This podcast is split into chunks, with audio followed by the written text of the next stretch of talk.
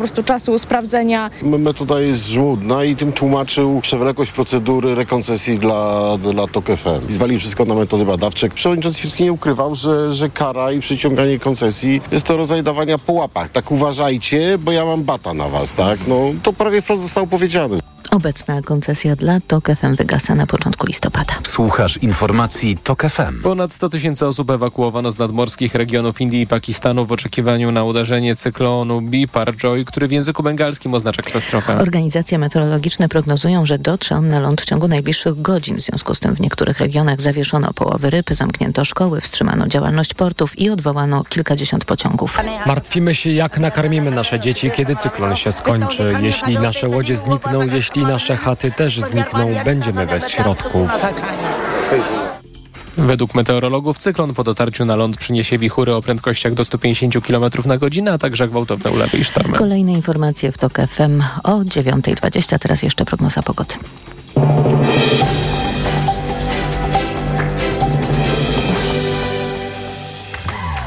Sponsorem programu jest producent klimatyzatorów marki Hisense. Pogoda. Dziś pochmurno w większej części kraju i prawie wszędzie spadnie deszcz i miejscowo zagrzmi, szczególnie na północy i zachodzie. 19 stopni dziś maksymalnie w Trójmieście, 21 w Szczecinie, Bydgoszczy, Poznaniu, Łodzi, Katowicach, Krakowie i Rzeszowie, do 23 w Lublinie, Białymstoku, Warszawie i Wrocławiu. Czas na raport smogowy. Sponsorem programu był producent klimatyzatorów marki Hisense. Sponsorem alertu smogowego jest firma Kostrzewa. Producent kotłów na pelet do programu Czyste Powietrze. Jeśli chodzi o duże miasta, najgorsza jakość powietrza w tej chwili w Łodzi miejscami. Normy stężenia pyłów zawieszonych minimalnie przekroczone w Krakowie, metropolii górnośląsko-zagłębiowskiej, Warszawie, Wrocławiu, Bydgoszczy, Rzeszowie. Powietrze zachęca do wyjścia przede wszystkim nad morzem, na krańcach wschodnich i w górach. Sponsorem alertu smogowego jest firma Kostrzewa. Producent kotłów na pelet do programu Czyste Powietrze. Radio TOK FM. Pierwsze radio informacyjne. EKG. Ekonomia, kapitał, gospodarka. I jest 9.06, to jest magazyn EKG. Maciej Głogowski, dzień dobry. A dziś naszym gościem jest pan Ziemowit Bałgajewski, zastępca rzecznika finansowego. Dzień dobry. Dzień dobry, witam pana redaktora. Liczy pan na przełom? W dniu dzisiejszym w jakimś stopniu myślę, że tak. Trybunał Sprawiedliwości Unii Europejskiej, najogólniej mówiąc, zajmował się będzie dziś, a właściwie już powie nam, jakie jest orzeczenie w sprawie kredytów frankowych, to jaki to może być przełom? Jest możliwych tak naprawdę kilka scenariuszy, zarówno ku zadowoleniu frankowiczów, jak i zadowoleniu banków. Może zacznijmy od tego drugiego. W dniu dzisiejszym, troszeczkę wbrew temu, co się mówi w debacie publicznej, tak naprawdę Trybunał Luksemburski nie będzie decydował o tym, jak mają zachować się polskie sądy, tylko odpowie na pytanie prawne zadane przez polski sąd odnośnie tego, jak wykładać dyrektywę Unii Europejskiej w sprawie sprawie nieuczciwych warunków w umowach konsumenckich z prawem krajowym, tak żeby te przepisy prawa polskiego i prawa unijnego nie pozostawały w sobą w sprzeczności.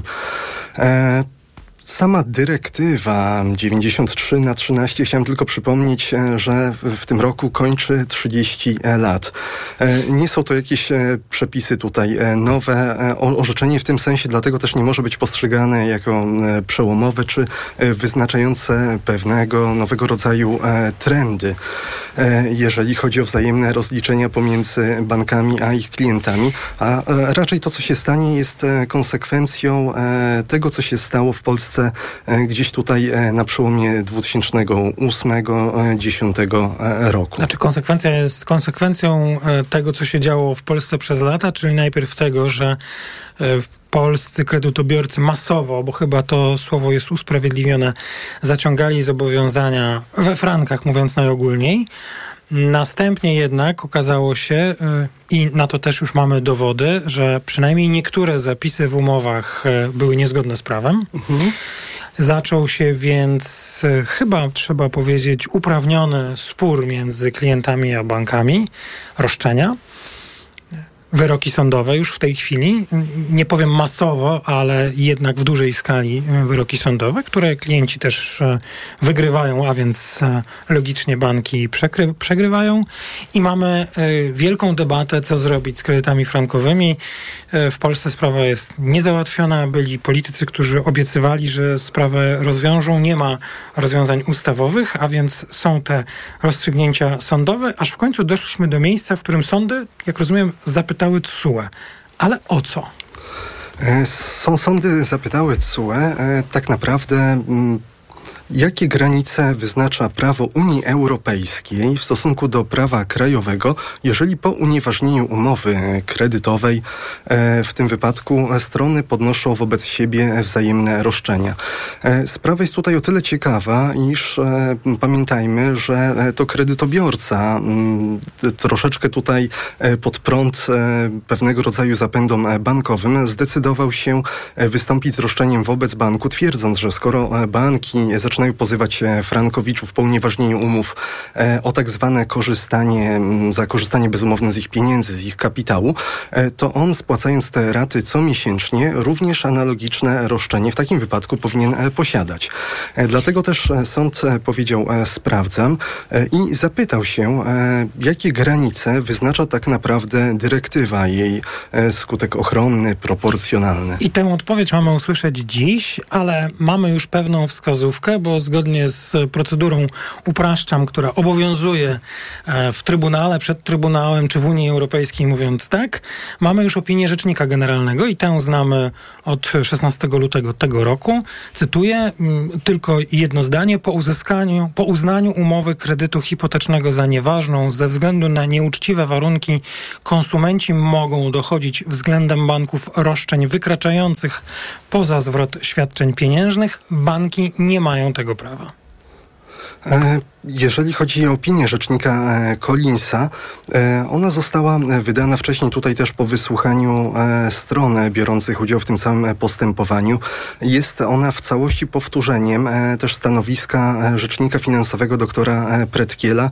Również jest powtórzeniem tak naprawdę oficjalnego stanowiska Komisji Europejskiej, które jednoznacznie w zaistniałym sporze, no chyba nazwijmy go sporem interpretacyjnym, opowiadają się z jednej strony e, za ochroną e, konsumenta przed roszczeniami przedsiębiorcy, e, a z drugiej strony odsyłają gdzieś tutaj na poziom prawa krajowego roszczenia, które wprost obroną wynikającą z przepisów dyrektywy nie są tutaj objęte, bo też tak jak zaczęliśmy od tego rozmowę, że już przez 30 lat pojawił się pewien model ochrony konsumenta, to też pamiętajmy o tym, że celem dyrektywy e, nie jest e, chronienie czy regulowanie mm, jakiegoś poziomu ochrony przedsiębiorcy od e, roszczeń, jakie mogą się pojawić ze strony konsumenta.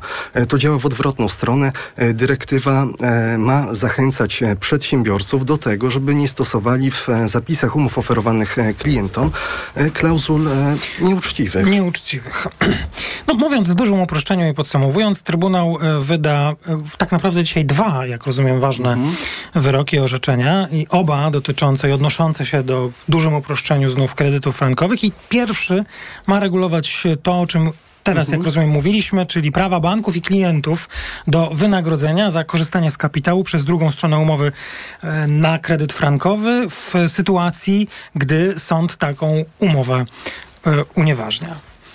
No i co się stanie, jeśli TSUE, a e, tak nam powtarzali eksperci od prawa, jeśli TSUE potwierdzi, a podobno właśnie tak zazwyczaj się dzieje, opinię Rzecznika Generalnego. To co się stanie? To jaki ma to faktyczny wymiar dla sytuacji, no może klientów? Pan jest przedstawicielem mhm. Biura Rzecznika Finansowego, to, e, to, to od klientów zacznijmy. Co się stanie? E, na pewno w dniu dzisiejszym nie będzie żadnego trzęsienia e, ziemi, o którym tutaj w debacie publicznej gdzieś tutaj się mówi.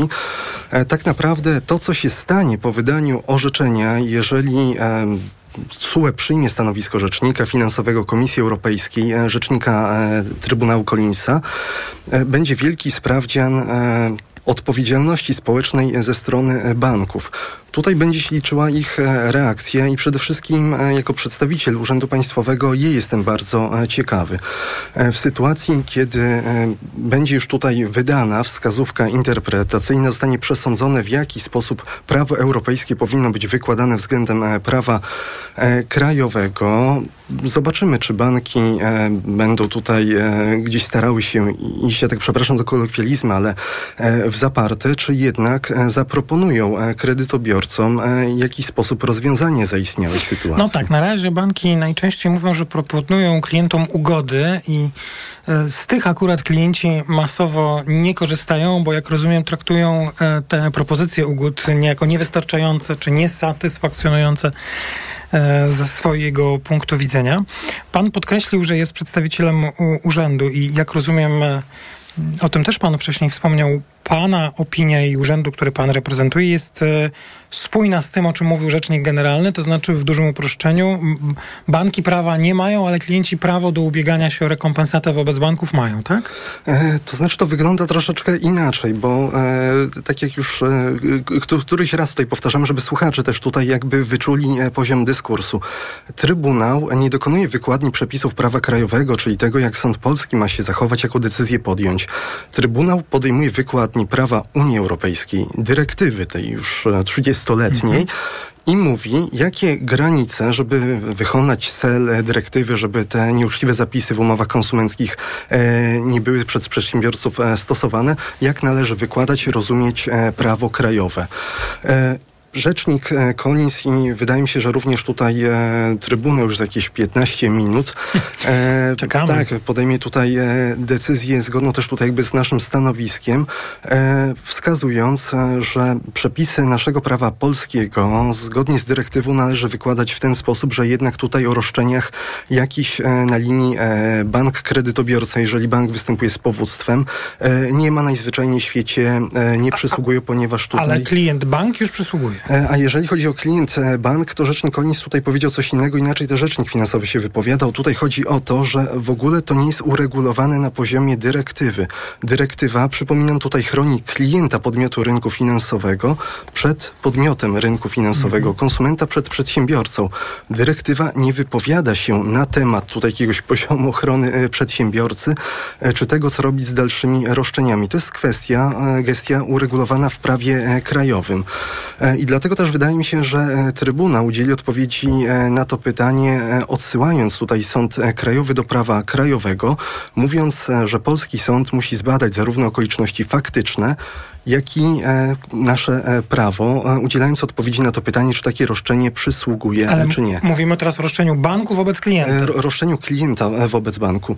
Roszczenie mhm. banku wobec klienta e, zgodnie z przede wszystkim artykułami 6, 7 i też 8 dyrektywy 93 na 13 łamane na EWG w naszej ocenie jest niedopuszczalne, ponieważ tak naprawdę niweczyłoby cały poziom dyrektywy, jaka została została konsumentom przyznana. Prawo jest, e, choć w niektórych e, miejscach, jak usłyszeliśmy, nawet e, być może trzeba jeszcze dodatkowe przepisy uchwalić i przyjąć na poziomie unijnym, a za chwilę, o czym także już była mowa o 9.30, czy po 9.30 powinniśmy dowiedzieć się, jakie jest orzeczenie Trybunału. Pan powiedział o tym, stanowisku, które reprezentuje rzecznik finansowy i że oczekuje tak, że jeśli by okazało się, że Trybunał podtrzyma mm, opinię rzecznika generalnego, będzie pan zainteresowany poznaniem tego zachowania odpowiedzialnego sektora bankowego, a inny urzędnik e, państwowy, który odpowiada właśnie za sektor finansowy, czyli szef Komisji Nadzoru Finansowego, e, stwierdził ostatnio, że e, koszt tego negatywnego dla banków orzeczenia to jest około 100 miliardów złotych. Zastrzegł, że banki są gotowe do podjęcia tego wyzwania, ale powiedział, nadal twierdzę, że transfer kwoty około 100 miliardów złotych z kapitałów banków do wąskiej grupy społecznej jest nieuzasadnione. Abstrahując od szkodliwości konsekwencji z punktu widzenia sprawiedliwości społecznej, kwota ta mogłaby zostać spożytkowana dużo efektywniej w kontekście konieczności finansowania transformacji energetycznej i tak dalej, i tak. Niesprawiedliwe. I tutaj z tym się nie, nie, do końca też e, zgodzę. Już tutaj czas nam się za chwilkę kończy, ale chciałem tylko zwrócić uwagę, że mówimy gdzieś tutaj o tych 100 e, miliardach, e, jednocześnie nie mając tutaj dostępu tak naprawdę do jakichkolwiek danych, na podstawie których te wyliczenia gdzieś oparto. No, to on podważa te 100 miliardów. Może być nawet więcej. Może być więcej, może być również też mniej. To wszystko tak naprawdę zależy od tego, na jaką datę dokonujemy oceny wyceny roszczenia. Czy te 100 miliardów to jest kwota, jaką bank się spodziewał uzyskać chwili zawarcia tej umowy w 2008 roku, e, czy też jaką się spodziewa w przypadku tutaj zwycięstwa gdzieś powiedzmy Rozumiem. w procesie e, w roku dzisiejszym, z uwagi na e, różnice kursowe, przy te sumy mogą się dwukrotnie różnić. Mm, to jest dopiero wstęp do rozmowy, którą przygotowaliśmy dziś dla Państwa. Będziemy o 9.30 wsłuchiwać się w postanowienie TSUE. Dzisiaj magazyn EKG będzie trwał do godziny 11, tak by móc podsumować i zaprezentować komentarze do decyzji, którą CUE dzisiaj wyda, więc zapraszam Państwa do wysłuchania dzisiaj magazynu EKG aż do godziny 11. Panu bardzo dziękuję za tę rozmowę. Pan Ziemowit Bałgajewski, zastępca Rzecznika Finansowego. Dziękuję bardzo. Za chwilę informacje w Radiu TOK FM. Po nich tradycyjna część EKG, czyli komentarze do najbardziej bieżących wydarzeń ekonomicznych i makroekonomicznych. Natomiast Natomiast e, jak tylko orzeczenie pojawi się, my Państwa o tym poinformujemy i do godziny 11 dziś będziemy e, komentować to, co, to, co zrobić SUE i, i rozmawiać o konsekwencjach tej e, decyzji. To jest magazyn EKG. Zapraszam na kolejną część naszej audycji po informacjach. EKG. Ekonomia, kapitał, gospodarka. Przewodnik technologiczny. Rewolucja trwa. Pomagamy nadążyć. Słuchaj od poniedziałku do piątku po 17.55.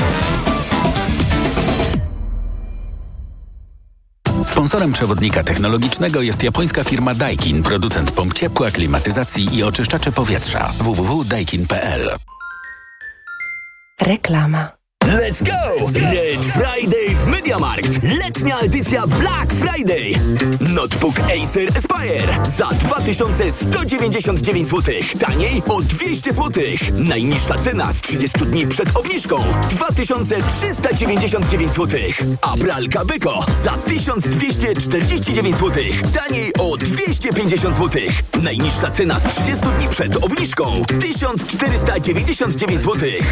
MediaMarkt. Dlaczego zmieniłam tabletki na wątrobę i stosuję Proliver Cardio? Bo poprzednie tylko chroniły wątrobę, a Proliver Cardio również stymuluje pracę układu pokarmowego. Proliver nie tylko wspomaga wątrobę, ale również wspiera odtruwanie. I dodatkowo Proliver Cardio wspiera zdrowe serce. Suplement diety Proliver Cardio. Zdrowie wątroby i serca. Dostępny również Proliver plus Magnes. Aflofarm. Wyciąg z liści karczocha wspiera funkcjonowanie przewodu pokarmowego, wątroby, wydzielanie soków trawiennych oraz detoksykację organizmu. Wyciąg z ostryżu długiego wspiera funkcjonowanie serca.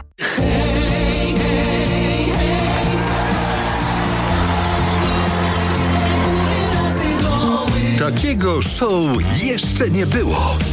Przed nami dziewięć niezapomnianych biesiad. Zapraszamy do wspólnej zabawy. Piosenka góralska, kresowa, weselna i śląska. Polskie biesiady. Zaczynamy już w sobotę o 20 w TVP2. Reklama. Radio TOK FM. Pierwsze radio informacyjne. Informacje TOK FM. 9.22 Filip Kakusz, zapraszam. Prokuratura w Katowicach rozpocznie dziś przesłuchania lekarzy i personelu medycznego w szpitalu w Nowym Targu. Śledczy zajmują się sprawą śmierci 33-letniej ciężarnej kobiety. Prokuratorzy analizują obecnie przekazane materiały, mówi rzeczniczka prokuratury regionalnej Agnieszka Wichary. Rozpoczną również przesłuchania pielęgniarek i lekarzy. Potrwają one kilka dni. W prokuraturze regionalnej w Katowicach jest powołany zespół do działań związanych z badaniem błędów medycznych, czyli tych spraw najbardziej newralgicznych, tych najtrudniejszych gdzie zazwyczaj skutkiem jest śmierć osoby. Zanim sprawę przekazano do Katowic, śledczy z Nowego Targu przesłuchali męża i matkę zmarłej kobiety. Zgromadzili też dokumentację medyczną z pobytu pacjentki w szpitalu. Prokuratorzy czekają teraz na wyniki sekcji pacjentki. Kolejne bitwy między rządową armią a paramilitarnym ugrupowaniem Siły Szybkiego Wsparcia i jego sojusznikami wybuchły na zachodzie Sudanu, w Darfurze. Jedynie w stolicy regionu El Geneina od początku wojny, czyli od połowy kwietnia zginęło ponad 1100 cywilów. Walki, zdaniem mediatorów ze Stanów Zjednoczonych, żadna strona nie jest zainteresowana długotrwałym rozejmem. Tymczasem ponad 2 miliony osób zostało zmuszonych do opuszczenia swoich domów w związku z działaniami zbrojnymi. W areszcie śledczym w Rosji zmarł opozycjonista Anatolij Bieriozykow. Mężczyzna został zatrzymany w maju za rozklejanie ulotek nawołujących żołnierzy walczących w Ukrainie do oddawania się w niewolę. Według niezależnego portalu OWD Info opozycjonista mógł zginąć z powodu tortur. Jego prawniczka twierdzi, że używano wobec niego elektrowstrząsów, by wymusić zrezygnowanie z usług adwokata. Według oficjalnego komunikatu Bieriozykow popełnił samobójstwo. Pogoda. Burza z gradem dziś przede wszystkim na północnym zachodzie, ale deszcz możliwy w całym regionie. Na zmianę chmury i przejaśnienia, ale w całej Polsce może popadać. 19 stopni dziś w Trójmieście, 20 w Krakowie, Toruniu, 21 w Łodzi, Poznaniu, Szczecinie, Rzeszowie, 22 we Wrocławiu i Opolu. Radio TOK FM. Pierwsze radio informacyjne. EKG. Ekonomia, kapitał, gospodarka. W Radiu TOK FM druga część magazynu EKG. Maciej Głogowski. Dzień dobry. A naszymi gośćmi są pani dr Małgorzata Starczewska-Krzysztoszek, Wydział Nauk Ekonomicznych UW i Towarzystwo Ekonomistów Polskich. Dzień dobry. Dzień dobry. A także pani dr Edyta Wojtyla, ekonomistka Uniwersytet WSB Emerito. Dzień dobry. Dzień dobry. O frankach w tej części EKG przynajmniej do czasu orzeczenia nie będziemy mówić. Zajmiemy się innymi tematami, ale Państwa, nasze słuchaczki, naszych słuchaczy, naszym słuchaczom i słuchaczkom przypominam, magazyn EKG dziś będzie trwał do godziny 11. Mam nadzieję, że w ten sposób uda nam się e, uzyskać najważniejsze komentarze do orzeczenia TSUE w sprawie kredytów frankowych. Co, no, co orzeczenie będzie oznaczało dla klientów, dla sektora bankowego. Będą z nami prawnicy, publicyści, a także przedstawiciele na przykład Rady Polityki Pieniężnej. To wszystko do godziny 11. Będzie jeszcze czas, by o tym opowiedzieć. Płaca minimalna od stycznia 2024 roku 4242 zł, 2 zł brutto, a od lipca 4300. Czy to dobrze, że przed nami taka podwyżka płacy minimalnej zapowiedziana już przez rząd? Pani doktor Edyta Wojtyla. Ja niezmiennie mówię, że to dobrze, dlatego że płace minimalne i w ogóle płace w Polsce bardzo mocno odbiegają od cen, w jakich musimy płacić na rynku. Wciąż mi się wydaje, że już płacimy w euro, a zarabiamy w złotówkach, więc mimo pewnych kontrowersji związanych z momentem tego ogłoszenia, że płaca minimalna będzie jaka będzie i myślę, że taki sprzeciw też mogą wnieść pracodawcy, to ja jestem absolutnie za tym, bo wzrost płac minimalnych no, podniesie do góry całe, wszystkie płace w Polsce i płaca średnia i potem może ta mediana będzie wyższa, a tego bardzo mocno potrzebujemy, żeby osoby pracujące przy tym całym socjalu dookoła, który teraz się pojawia i który będzie wciąż rósł, dalej widziały wartość w tym, że są zatrudnione, że pracują, no i widziały po prostu, że to przekłada się na jakość życia i na wzrost jakości życia. To mamy pierwszy komentarz i y, to samo pytanie, czy to dobrze, że będzie wynosiła w przyszłym roku y, podane kwoty 4300 od lipca, dla, dla uproszczenia powiem. Pani doktor Małgorzata Starczewska-Krzysztoszyk.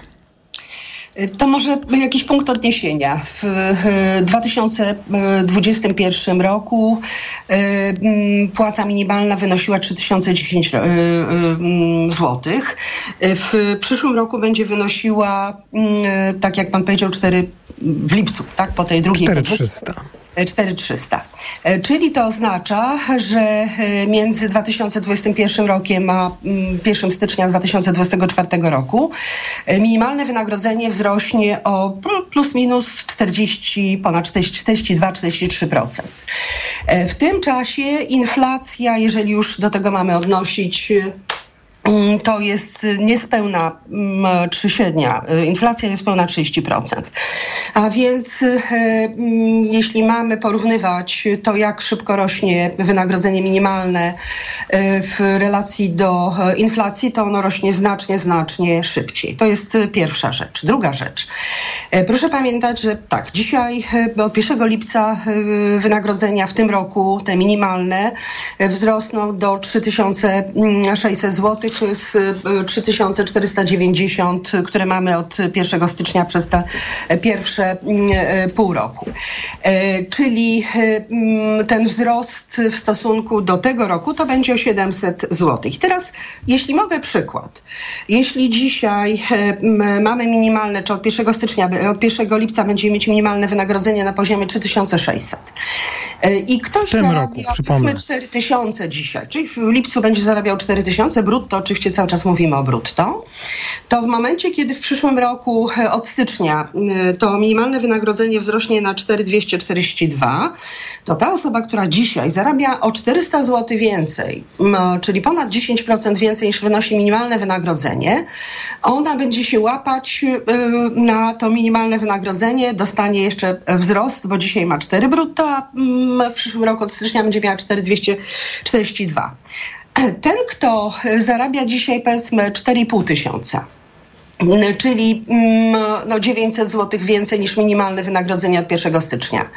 W momencie, kiedy w przyszłym roku to wynagrodzenie wzrośnie, to on będzie chciał zachować plus minus tę różnicę między tym, ile on zarabia dzisiaj, a minimalnym wynagrodzeniem dzisiaj, tak? Czyli jeśli to minimalne będzie wynosić od stycznia przyszłego roku 4,242, to on będzie chciał zarabiać ponad 5 tysięcy. Dużo tych liczb, ale te kwoty oczywiście, pani doktor.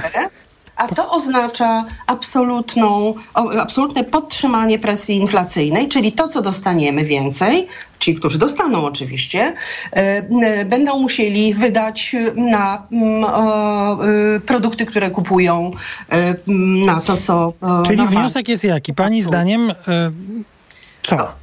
Wynagrodzenia oczywiście y, y, powinny rosnąć, y, natomiast no, róbmy to w sposób przemyślany. Ale co to jest sposób w jaki przemyślany? sposób wpłynie to na gospodarkę? Podniesie to inflację, utrzyma... Pani doktor, e, pani doktor, do- pani tak? doktor, co to jest ten sposób przemyślany?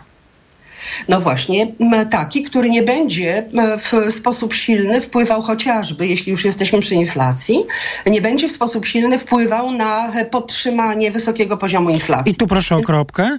I pani doktor Edyta Wojtula, czy pani dalej jest nie, nieprzekonana do tych argumentów lub zostaje przy swoim stanowisku, może tak byłoby e, lepiej, m, że mimo wszystko, czy mimo tych argumentów, których użyła pani doktor Krzysztoszek, warto jednak na tą podwyżkę, którą rząd zaproponował się zgodzić, to znaczy my nie mamy wielkiego wyjścia, tylko po prostu warto ją zaakceptować. Ja e, wszystkie argumenty szanuję i oczywiście je znam i to nie jest tak, że mówię, że podniesienie płacy minimalnej uratuje rynek pracy i nagle będziemy godnie zarabiali. To nie o to chodzi. Ja widzę wszystkie zagrożenia, jakie są, w tym zagrożenie, że płaca minimalna zwiększy e, pieniądze na rynku, ale wolę ilość pieniędzy. Wolę, żeby te pieniądze były wypracowane. Więc to jest bardzo istotne z punktu widzenia ludzi pracujących, żebyśmy po prostu widzieli, że te nasze realne wynagrodzenia, nie nominalne, realne wynagrodzenia wystarczają nam na życie. W tym momencie e, proces inflacyjny rozwija się w taki sposób, że mamy już ponad rok inflację, e, która niestety zabiera nam realne wynagrodzenia. Z miesiąca na miesiąc wydaje nam się, że mamy mniej. I prawda. tutaj nawet jeżeli inflacja to jest 13%, dzisiaj będą dane e, te właściwe za ostatni miesiąc, to dalej żywność, koszty utrzymania mieszkań, to wszystko jest koło 20% i ponad 20%. I to się ciągnie już prawie rok.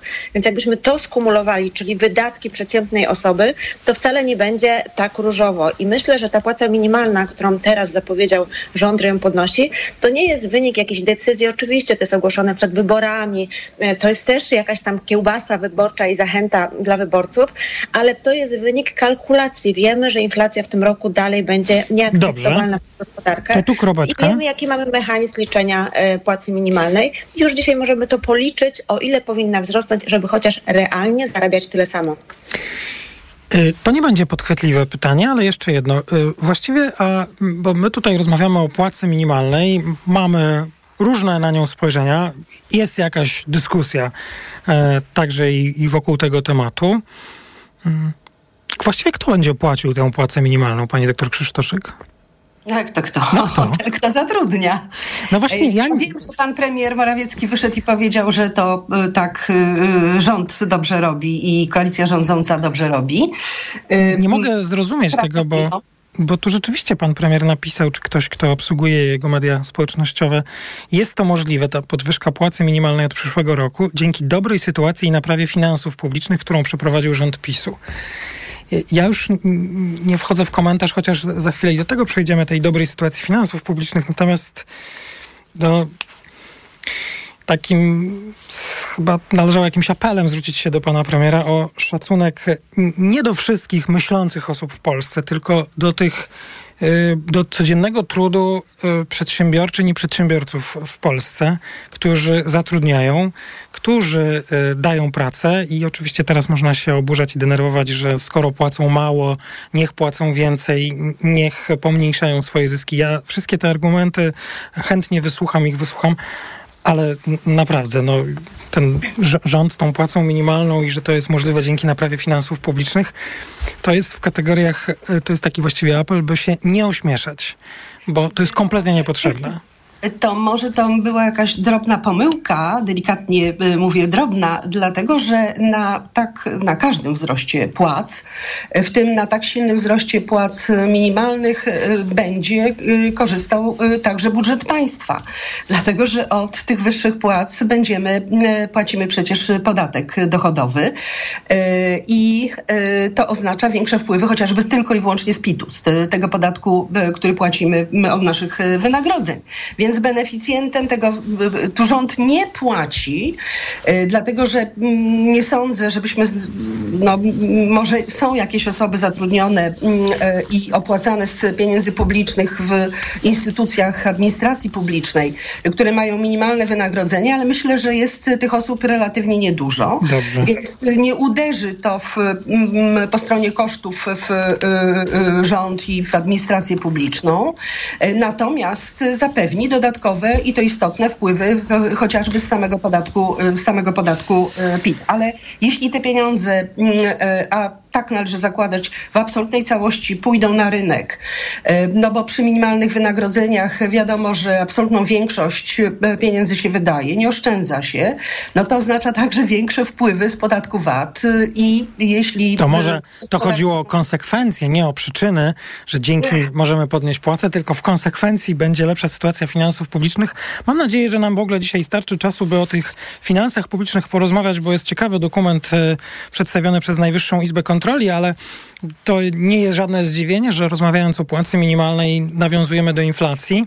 My czekamy na dane, tak jak już tu zostało wspomniane dzisiaj, na dane pełne za poprzedni miesiąc. Te Główny Urząd Statystyczny opublikuje o 10, a tymczasem mamy ciekawą wiadomość ze Stanów Zjednoczonych. Cykl podwyżek stóp procentowych tam właśnie w Stanach jeszcze będzie trwał. W tym roku pójdą w górę jeszcze dwa razy.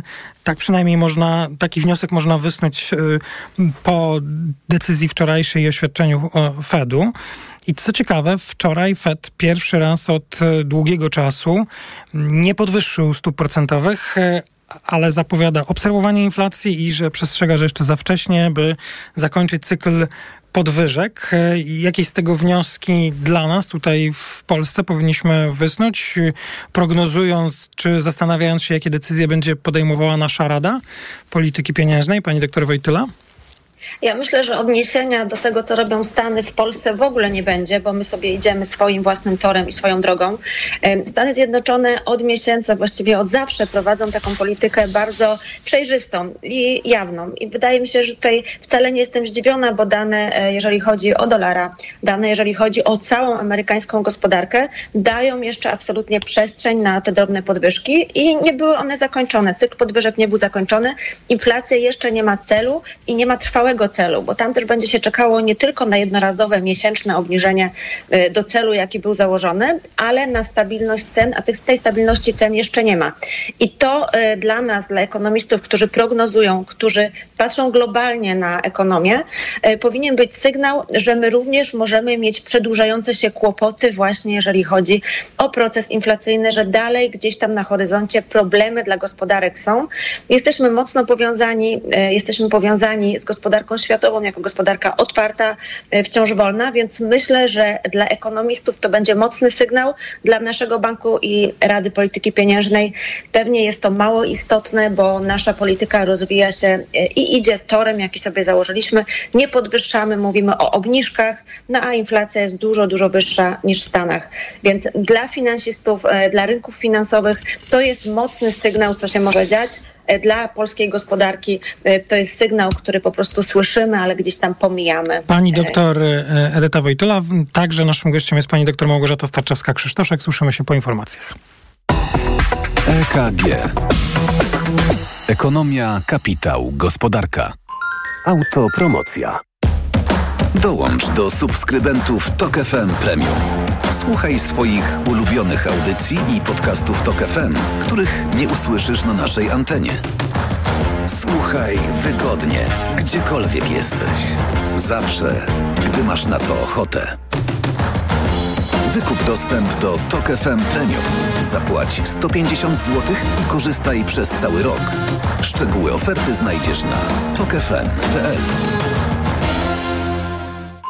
Autopromocja. Reklama. Let's go! Red Friday w Mediamarkt. Letnia edycja Black Friday. Piekarnik do zabudowy Bosch za 1699 zł. Taniej o 570 zł. Najniższa cena z 30 dni przed obniżką 2269 zł. A płyta indukcyjna Bosch za 1099 zł. Taniej o 400 zł. Najniższa cena z 30 dni przed obniżką 1499 zł. Mediamarkt. Proszę, pana nowe okulary.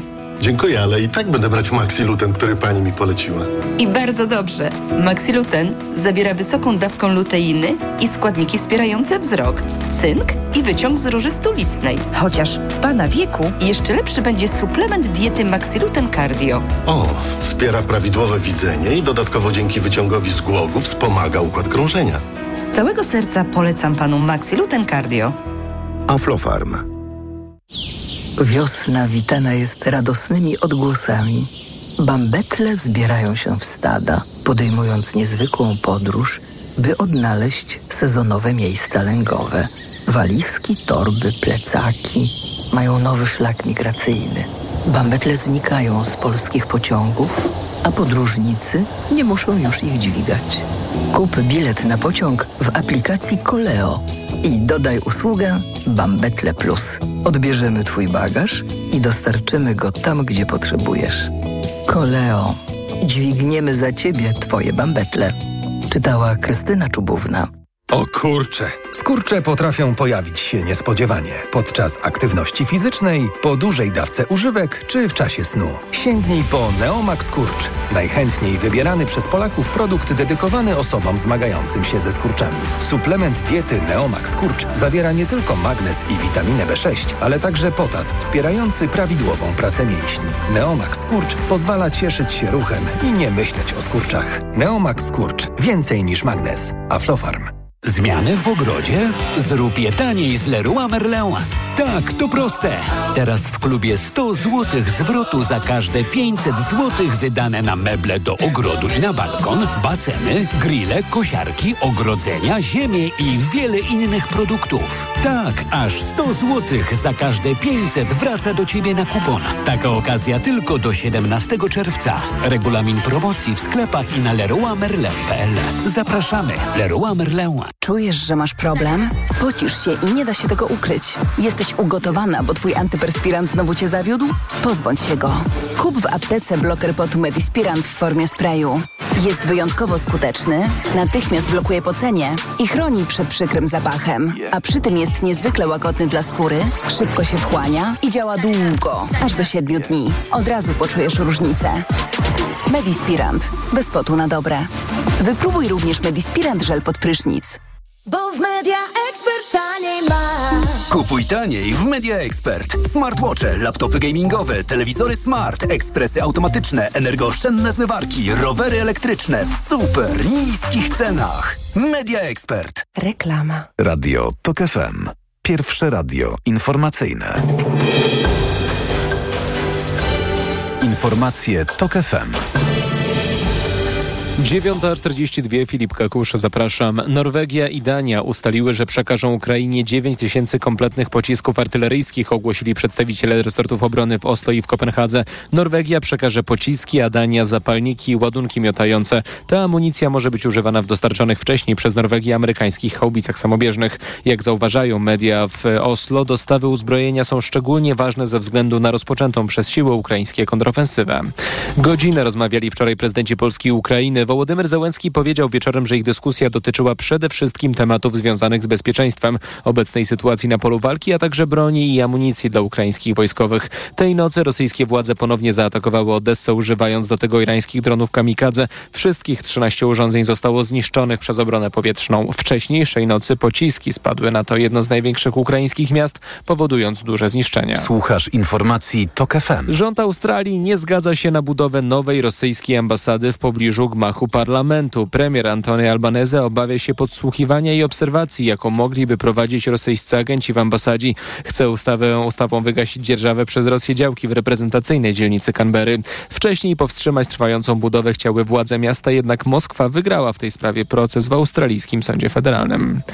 Władze Kosowa zabroniły wjazdu do swojego kraju samochodów osobowych z serbskimi tablicami rejestracyjnymi. To reakcja na wczorajsze działania funkcjonariuszy z Serbii. Kosowskie władze oskarżyły Belgrad o porwanie trzech kosowskich policjantów na północy kraju. Belgrad odpowiedział, że policjantów zatrzymano na terytorium Serbii. Prisztyna określiła incydent aktem agresji i wezwała społeczność międzynarodową do reakcji. Do ostatnich napięć pomiędzy dwoma państwami doszło po tym, gdy stanowiska burmistrzów zamieszkiwanych w większości przez Serbów gmin północnego Kosowa objęli politycy albańscy. Mandaty zdobyli w wyborach uzupełniających, które Serbowie zbojkotowali. Pogoda. Burze z gradem dziś przede wszystkim na północnym zachodzie, ale deszcz możliwy w całym regionie. Na zmianę chmury i przejaśnienia. 19 stopni w Trójmieście, 20 w Krakowie i Toruniu, 21 w Łodzi, Poznaniu, Szczecinie, Rzeszowie, 22 we Wrocławiu i Opolu. Radio TOK FM. Pierwsze radio informacyjne. EKG.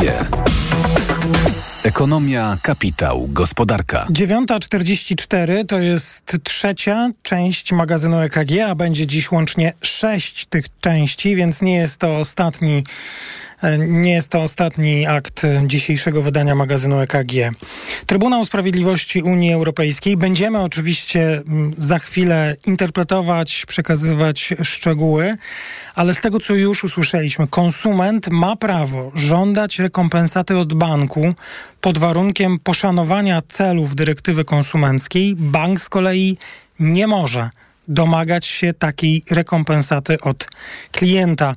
Jest to spójne z tym, co mm, już powiedział rzecznik generalny TSUE 16 lutego, więc to, o czym przez te miesiące od lutego mówiliśmy, że najczęściej e, później TSUE przychyla się do opinii rzecznika generalnego, tu by się potwierdzało. Konsument ma prawo żądać rekompensaty od banku pod warunkiem poszanowania celów dyrektywy konsumenckiej. Bank z kolei nie może domagać się takiej rekompensaty od klienta. Za chwilę gościem magazynu EKG będzie prawnik, radca prawny, dr Jarosław Bełdowski. Po godzinie 10 mm, ta rozmowa, być może zaczniemy ją jeszcze, jeszcze teraz.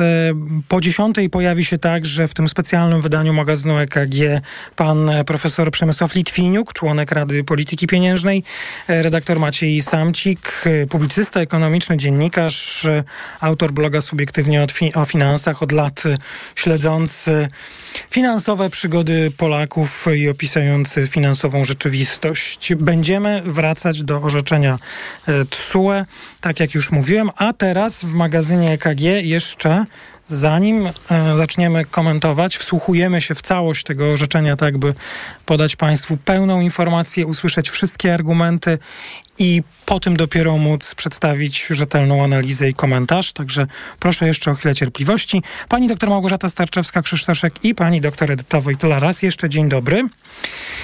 Tak jak e, już informowaliśmy, czekamy także dzisiaj na dane o inflacji, więc poczekajmy, zobaczymy, czy potwierdzi się ta 13% inflacja i jaka jest jej struktura, a tymczasem jedno zdanie jeszcze chciałem zacytować z niezwykle oficjalnego dokumentu, jakim jest e, opinia czy analiza Najwyższej Izby Kontroli o e, realizacji budżetu i polityki pieniężnej.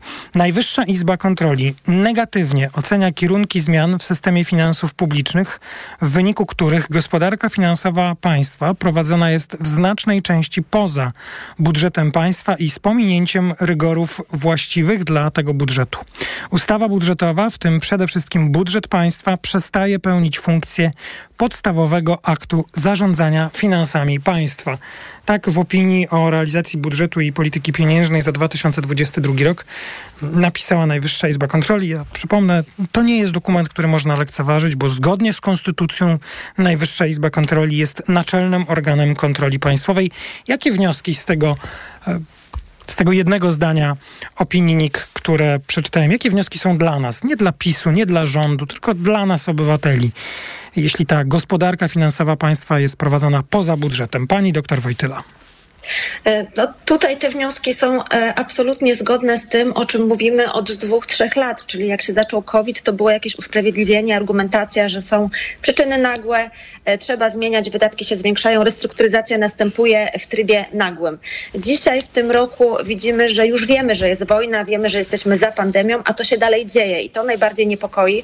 I myślę, że bardzo, bardzo mocno wypłynęło to, czego się obawialiśmy od dwóch, trzech lat, że my tak naprawdę nie znamy stanu finansowego finansów państwa. Na to zwróciła też uwagę Komisja Europejska, wzywając nas do uzasadnienia tych wydatków pozabudżetowych. I myślę, że rząd już też to widzi. W piątek była nowelizacja, to właściwie było moje zdziwienie na koniec, ale widzi i próbuje jakoś usprawiedliwiać te swoje działania, próbuje gdzieś tam dążyć do tego, żeby pokazać, że jednak ta przejrzystość jest, e, roczność jest, e, że jest zupełność i to są wszystko zasady budżetowe, które są bardzo mocno naciągane i dzisiaj ja absolutnie nie widzę argumentów za tym, ani nie widzę przesłanek do tego, aby to w jakiś sposób usprawiedliwiać. Więc ja się cieszę, że nareszcie jakiś organ, jakaś instytucja formalnie, oficjalnie napisała to na piśmie i wzywa pewnie, czy, czy taki dokument powinien wzywać tych, którzy zarządzają finansami państwa, do tego, aby nareszcie dążyć jednak do tego, żeby zachować podstawowe zasady, którymi powinniśmy się kierować w zarządzaniu finansami państwa. I myślę, że konsekwencje będą. Oczywiście są wybory, oczywiście wybory też mają swoje e, uzasadnienie i pewnie każdy rząd, który by był, to przed wyborami starałby się gdzieś tam naciągać budżet, ale to za długo trwa i za mocno wymknęło się spod kontroli jakiejkolwiek, a zwłaszcza społeczeństwa, które do tego budżetu łoży pieniądze.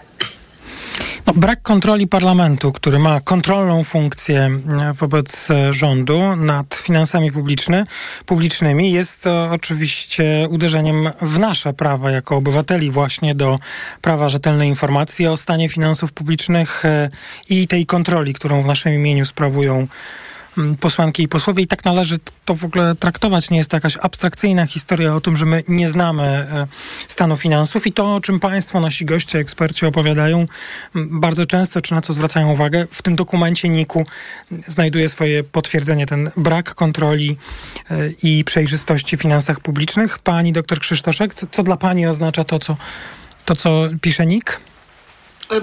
No, to wszystko, o czym już tu przed chwilą Państwo e, powiedzieliście, ale to ma oczywiście określone konsekwencje. Znaczy ten brak transparentności powoduje wiele e, e, rzeczy, natomiast to, co mm, wydaje mi się bardzo istotne tak na szybko, to mamy zapisane w budżecie koszt obsługi zadłużenia na poziomie tym oficjalnym, to co wiemy, 66 miliardów złotych.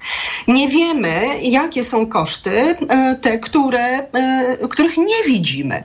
E, czyli nie wiemy, ile tak naprawdę ta radosna twórczość e, rządu, polityki rządu e, będzie nas kosztować, już nas kosztuje, na ile obciążamy i na jak długo i na jakich warunkach obciążamy mm, i nas, i kolejne mm, pokolenia. Proszę zobaczyć, dostaliśmy informację, której rząd polski nie podał i w dalszym ciągu nie chce podać, a media w Korei Południowej podawały oficjalnie, że polski rząd y, wystąpiło y, kredyty na uzbrojenie, które będziemy kupować w Korei. Y, więc tam jest to oficjalna informacja, to się normalnie podaje. Natomiast po tej informacji wyczytanej w prasie Korei Południowej, my zaczęliśmy pytać przedstawicieli rządu właśnie jakieś bliższe informacje, bo to są, to, to są już kwoty zbliżające się do 100 miliardów złotych samych pożyczek. Jakie będą koszty? na jakich warunkach, na jak długo, tak? Jak, w jaki sposób to nas będzie obciążać. Bo proszę pamiętać, że to zadłużenie, a także koszty obsługi zadłużenia oznaczają tak naprawdę, że będziemy mieć coraz mniej pieniędzy na e, różnego rodzaju projekty e, inwestycyjne o charakterze rozwojowym. E, I to oznacza, że gospodarka nie będzie mogła się rozwijać w takim tempie mm, i nie będzie mogła wykorzystywać swojego potencjału tak, jakby mogła, gdyby nie te potworne obciążenia, o których tylko w części wiemy. Bardzo dziękuję. Mówiła pani doktor Krzysztoszek. No, to jest oczywiście obszerny dokument, e, ta analiza budżetu i polityki pieniężnej. Nie wiem, czy to ma znaczenie, ale mogę tak, tak obrazowo powiedzieć, że on ma ponad 400 stron, więc e, więc jest, y, jest co czytać i, jeśli uznają Państwo, że jest interesujący do odnalezienia na stronach sejmowych, to jest jeden z ostatnich druków, więc bardzo łatwo go e, odnaleźć. E, a będziemy jeszcze wracać do tego dokumentu również dlatego, że jest tam ta część odnosząca się do realizacji polityki pieniężnej. Jak już mówiłem, dziś w trakcie magazynu EKG będzie naszym gościem pan Przemysław Litwiniuk, członek Rady Polityki Pieniężnej, więc będzie jeszcze powód, by do tego tematu powrócić. Przypomnę, mamy już e, orzeczenie TSUE dotyczące kredytów frankowych, frankowiczów i relacji z bankami. Można uznać, że to ogłoszenie i to orzeczenie jest korzystne dla kredytobiorców. E, tak e, najłatwiej je podsumować. Konsument ma prawo żądać rekompensaty od banku pod warunkiem poszanowania celów dyrektywy konsumenckiej. Sporo o tej dyrektywie konsumenckiej mówiliśmy po godzinie dziewiątej w rozmowie z panem Bałgajewskim, z zastępcą rzecznika finansowego. Bank z kolei nie może domagać się takiej e, rekompensaty od od klienta. Mm, to jest y, to orzeczenie, do którego, jak mówiłem, będziemy y, powracać. Wsłuchujemy się jeszcze tam są tak naprawdę dzisiaj dwa orzeczenia e. Wsłuchujemy się jeszcze w informacje o drugim wyroku. Ta sprawa druga, która jest ogłaszana, skupia się na e, możliwości zawieszenia spłat e, kredytu w czasie trwania procesu sądowego z bankiem w sytuacji takiej, gdy osoba, która zobowiązanie zaciągnęła, nie spłaciła jeszcze bankowi rat w takiej wysokości, która przekracza wartość kapitału tego kredytu. No, sprawy są e, może tylko na pozór e, brzmiące bardzo e, nie tak blisko, czy jakoś trudno, natomiast to są niezwykle istotne sprawy dla funkcjonowania kredytobiorców, sektora bankowego, być może także rozwojowo dla Polski. Jedno słowo komentarza, jeśli pani doktor Krzysztoszek się decyduje, do tego pierwszego sygnału, jak jest postanowienia TSUE. Bardzo proszę. Y, to może nie, y, bo wydaje mi się, że jakby tego żeśmy oczekiwali po y, tej informacji lutowej mm, od Rzecznika Generalnego tak. Natomiast ja tu połączę to ze zdziwieniem, bo muszę powiedzieć, że niebywale dziwi mnie to, że tyle czasu i banki tak mało aktywnie działały w obszarze ugód ze swoimi klientami, a przecież ugody to i mniejszy koszt, tak na końcu, a także mm, te koszty byłyby rozkładane w czasie. W momencie, kiedy polskie sądy jakby będą interpretować, nie będą interpretować, tylko wezmą e, pod uwagę, a muszą wziąć pod uwagę decyzję CUE, to może się okazać, że te koszty będą wielo, wielokrotnie większe. Już pan wspominał, e, że KNF mówi, że to jest około 100 miliardów e, złotych, a może warto przypomnieć, że w zeszłym roku zysk całego sektora bankowego to było 12 miliardów, tak, żeby tu jakiś punkt odniesienia był. I na dodatek to będzie skoncentrowane w czasie, a nie rozłożone w czasie. Więc ja naprawdę mm, kompletnie nie rozumiem, e, dlaczego banki e, mm, tak niechętnie podchodziły e, do ugód. Niektóre... Teraz mówią o tym, że te ugody jak najchętniej klientom chciały, z klientami chciałyby za, zawierać. No tak. To jeszcze proszę pani doktor Wojtyla jedno zdanie komentarza. Mhm. E, ugody były niekorzystne dla klienta, stąd mała liczba. U, e, myślę, że banki wychodziły z propozycją, ale ta propozycja była nieakceptowalna, bo to była na korzyść banku. A jeżeli chodzi o komentarz, to nie jestem w ogóle zdziwiona. E, tak działa prawo, że jednak chroni się te podmioty słabsze. Banki z założenia są silniejsze i to jest konsekwencja ogólnych zasad, jakie są. I myślę, że tutaj nikt nie ma wątpliwości, że tak właśnie powinno I jasne, być. bardzo dziękuję. Drugie, drugi wyrok TSUE, zgodnie z nim w trakcie procesu sąd może na wniosek klienta zawiesić spłatę rat w oczekiwaniu na ostateczne rozstrzygnięcie, które może prowadzić do unieważnienia umowy kredytowej. Drodzy Państwo, nie kończymy dzisiejszego wydania magazynu EKG. Po informacjach po godzinie 10 wracamy do, z magazynem EKG i będziemy rozmawiać o orzeczeniach e, TSUE, o tym, co dziś jest e, no, niezwykle ważne i ciekawe i mam nadzieję dla Państwa także będzie e, interesujące. Dziękuję za tę część EKG pani doktor Edyta Wojtyla, ekonomistka Uniwersytet WSB Emerito i pani doktor Małgorzata Starczewska-Krzysztoszek, Wydział Nauk Ekonomicznych UW i Towarzystwo Ekonomistów Polskich. Jest 9.58. W magazynie EKG słyszymy się po informacjach po godzinie 10. Zapraszam. EKG. Ekonomia, kapitał, gospodarka. Od światowych rynków o Twój portfel. Raport gospodarczy. Mówimy o pieniądzach. Twoich pieniądzach. Słuchaj od wtorku do piątku po 14.40.